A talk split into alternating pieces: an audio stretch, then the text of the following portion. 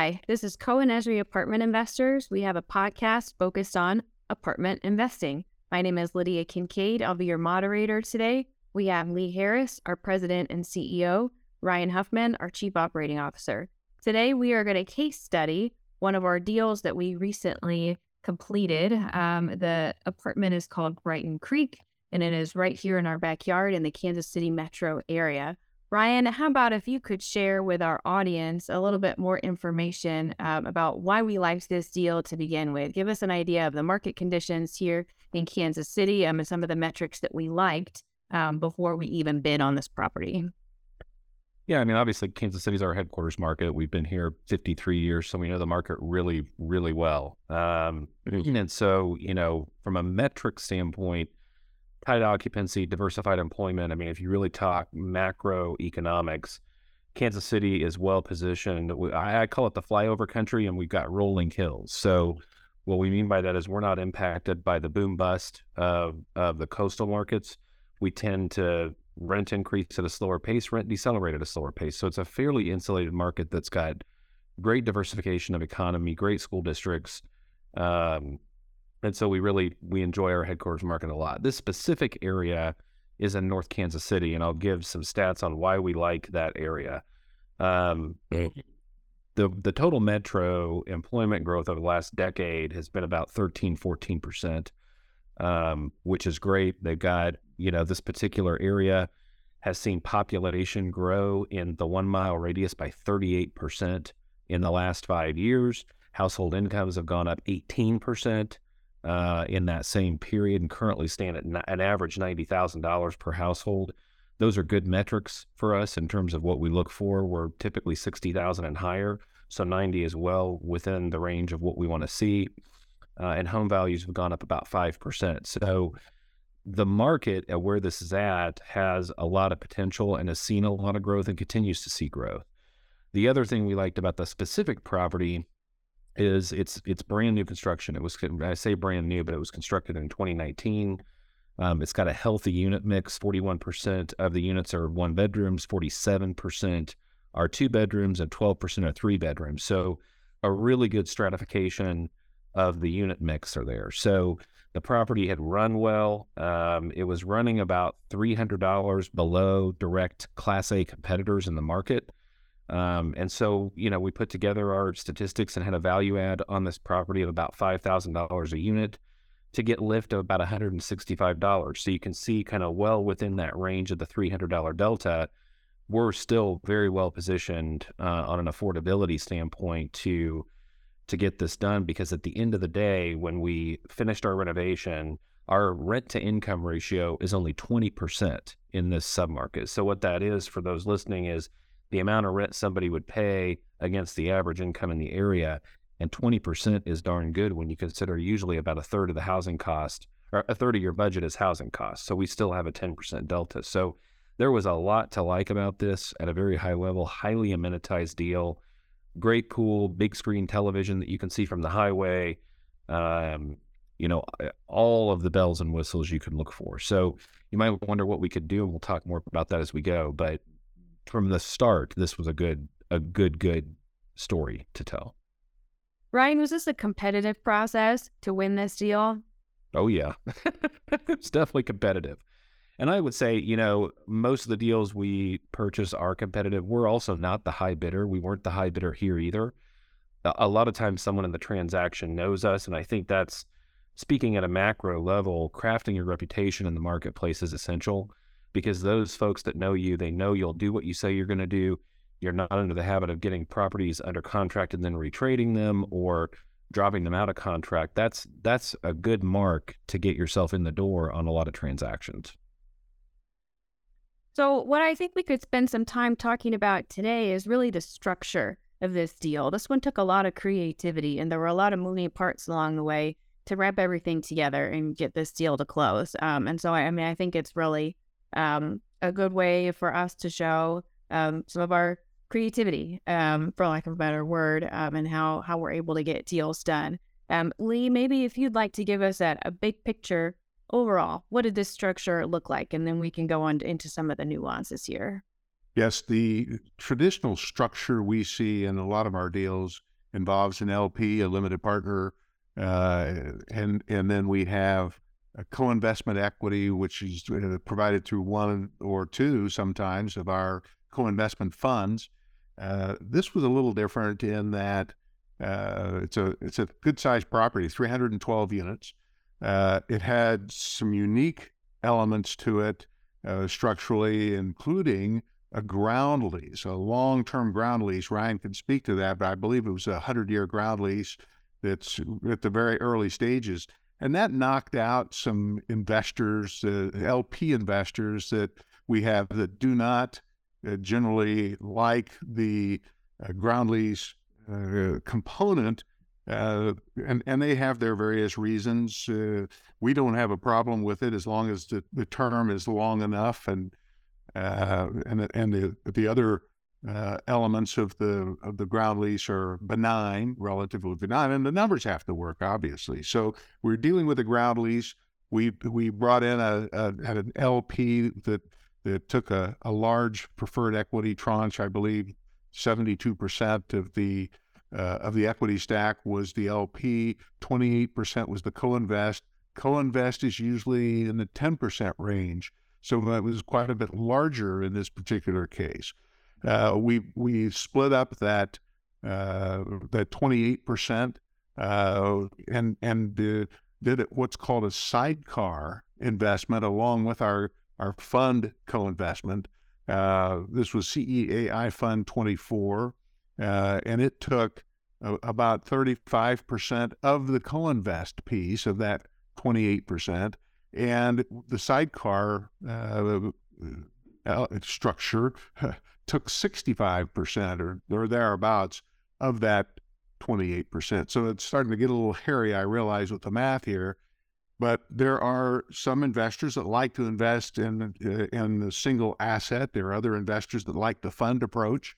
Uh, the fund approach uh, makes a lot of sense from a diversification standpoint, diversifying risk, diversifying geography, and that's what Fund 24 provides.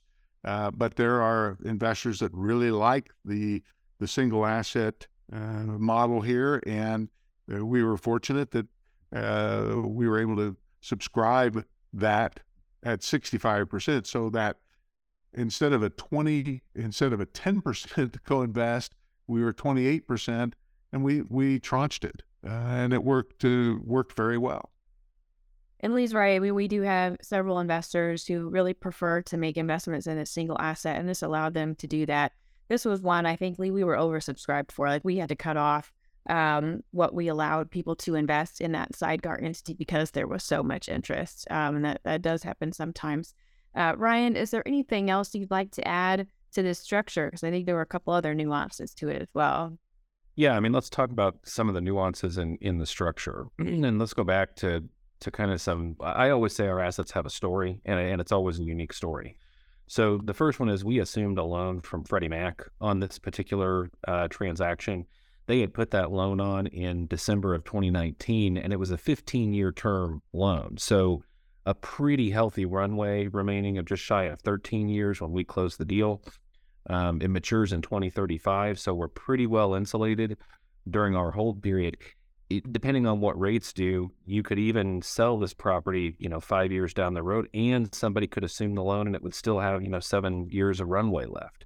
And the interest rate's three ninety five, which looks really cheap today in the market. Um, so that was kind of the first nuance. The other nuance Lee mentioned, and let's talk about it, is this: the seller of this property, um, the way they set up their their estate planning is through ground leases. So you're buying the leasehold improvements. They keep the ground lease. This particular ground lease um, runs for 99 years. It has 3% escalators in it um, through 20, 2054. But here's the kicker because the ground lease is in place, your going in cost is well below what you would have paid if you had the land free and clear. And that, frankly, lowered the number of potential buyers, which made this, again, a unique play. Um, but just from a straight I'm going to construct an apartment complex, you're probably about $100,000 or more below replacement cost on that property with what we bought it for. Um, and, you know, people can talk about ground leases, but it's a 99 year ground lease. It's, you know, it's not going to go away. um, anytime soon through any cycle of a sale. So as long as you can build those payments in, that's that's the uniqueness. The last thing I want to say, and Lee brought it up, you know, doing this structure under under a preferred equity structure effectively caps our 72% limited partner at a lower return, which allows a lot more benefit to flow over into the manager entity, which really juices those returns for the sidecar. So there was a, a, again a lot in this structuring that played a huge benefit to what we liked about that deal. Well, and let me let me tag on there, Ryan. You mentioned the manager entity, and you you probably should explain the manager entity includes our co-investment fund. Correct. That's our, uh, that's our co-invest vehicle. Right. So uh, this isn't a situation where we, as the sponsor, are uh, are taking all this benefit, but uh, because the way we structure where the the co-invest fund is part of the manager entity, uh, they get the benefits as well. So uh, I think that's a, a point of clarification that needs to be made here. Agreed. So, as most of our properties are, this is scheduled for a five-year holding, right, Ryan? That's correct. So, just for the benefit of our of our listeners, can you walk us through what those five years are going to look like for Brighton? Yeah, our typical period, our typical structure. So we do all of our um, renovations, what we call on the turn, and what that means is, as a as a unit naturally vacates and comes back into the inventory, we'll deploy our capital, um, and then we'll release it at higher rents and and do what's called a reposition of the rent roll most apartment complexes are going to turn anywhere between 40 and 50% of their units every year just by naturally occurring fundamentals. So that process takes us about two, two and a half years to execute the business plan. And what what happens on the interiors is we'll run through that over two years. We do our exterior renovation immediately. Now, on this particular deal, because it's so new, there was not a lot of money appropriated for the exteriors only about $1,300 of our 5000 was for that. Um, and a lot of that was amenities, a package receiving station, fitness center updates, a dog park, um, some private courtyards. So really, it was more beautification than it was deferred maintenance. On the interiors, what we're really focused on, which is is kind of our first target of doing this, um, the other thirty seven hundred dollars of our renovation is for the interior. And what we're doing on that is we're providing front loading washer dryer sets on 210 units. So a, a portion of the units already had equipment. We're just putting the equipment in the rest. Um, and then we're using, we're doing smart home technology on all units. And the smart home technology is going to be things like door locks, thermostats, USB stations, all that can be controlled by your phone and a fob. So, you know, the beauty of that is you walk up to your unit, the doors can unlock the thermostat moves to where you want it to, and so it, it becomes a much easier um, technology home concept as what you're what you're looking at. So all of that gets deployed systematically over that two and a half years. Then what we have is two and a half years of what we'd call runway. And that means after we do our investment execution, we sit down every year during budgets and and really discuss the assets and where they're at in the life cycle. Is it the market in a place where we could execute a sale, a recapitalization, um, any number of those options? We could do a supplemental here on the loan. So this has a lot of investment runway where you could go in different shoots after you do that investment execution to really continue to, to juice returns throughout the investment hold. So there's a lot to talk about. And, and I would say, and Lee can chime in, what we really love is having these multiple shoots because you never know what you're going to have, you know, three, four years down the road. I mean, look now, we've got interest rates that went from, you know, one to five over the course of a year. We couldn't have foreseen that three years ago. So as long as you have multiple ejection points or multiple ways to push return, that's what we love about having an investment like this. Well, and let me let me talk about something you just said, Ryan. And that's recapitalization. What does that mean in our vernacular? Well, uh, what we're always trying to do is purchase assets that uh, are high quality and uh, would would be good for years and years to come. Most of our investors are looking for their returns over five years uh, through some some form of exit if if we have great assets that we believe in uh, our philosophy is why sell them uh, and get rid of them, uh, which we've done before. But right now, we're working on sourcing capital that will allow us on many of our current holdings and future holdings to be able to recapitalize them at the end of that five year holding period. Recapitalize means most likely new limited partner, uh, perhaps new co-invest co-investment to an, another fund of ours. Uh, we would likely look for uh, multiple MAI appraisals so that we get the right kind of, of pricing. Obviously, we make some money. Uh, our incentive is is aligned with our existing investors to make good money on on the the exit uh, on the back end. But at the same time, we need to make sure that the investors coming in get a fair price. So we're in a high wire act when we recapitalize an asset that way. Uh, and we're already having those conversations with with capital sources right now to to help us with that recap, as we call it. We have a, a number of assets that are slated in 2024 uh, for potential sale or recapitalization. And we would look at each asset individually uh, what's the market like? How has that asset performed? Is there still juice left in the deal that the next group of investors can enjoy a similar return over the next five years? Uh, and if we find that uh, an asset's probably at the end of of the uh, opportunity period, we would probably just sell it outright.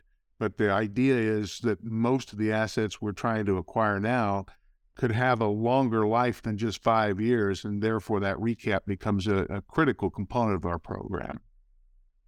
And part of this, and we've discussed this before, I mean, part of this is our strategy to not go in and renovate 100% of the units in a, in a community. Um, that way, the next buyer, whoever it is, still has the opportunity for more of their own runway to make their own improvements um, or whatever changes might be um, agreeable at the time. What else, Ryan, about this deal or Lee that our that our audience might benefit from learning about? Lee, did you? Have- I, I, I think I think that another aspect that's not just about this deal, but uh, about our program generally, and a lot of uh, of sponsors think probably in a similar fashion, and that is uh, concentration uh, risk. Uh, we're trying to acquire up to a thousand units or 1500 units perhaps in a market. And uh, we're, we're not looking to corner the market in a particular community uh, and then have investments in multiple cities uh, across the country. We've talked before about how we select the markets uh, based on job growth population growth uh, income growth rent growth uh, all of those factors. Um, but diversification is a big deal to us. And we, we, we don't mind a little heavier concentration in our headquarters market simply because it's a great market. It's not a boom, it's not a bust market, and we're right right here in our own backyard, so to speak. But uh, part of our strategy here, as we recap, part of our strategy as we acquire is uh, to to pay attention to concentrations one thing that we always try to do is is buy properties that are of sufficient size that we aren't compelled in any way, shape, or form to buy another property in that market if it doesn't make sense to do so. And uh, you know, a 300 unit property is kind of a sweet spot.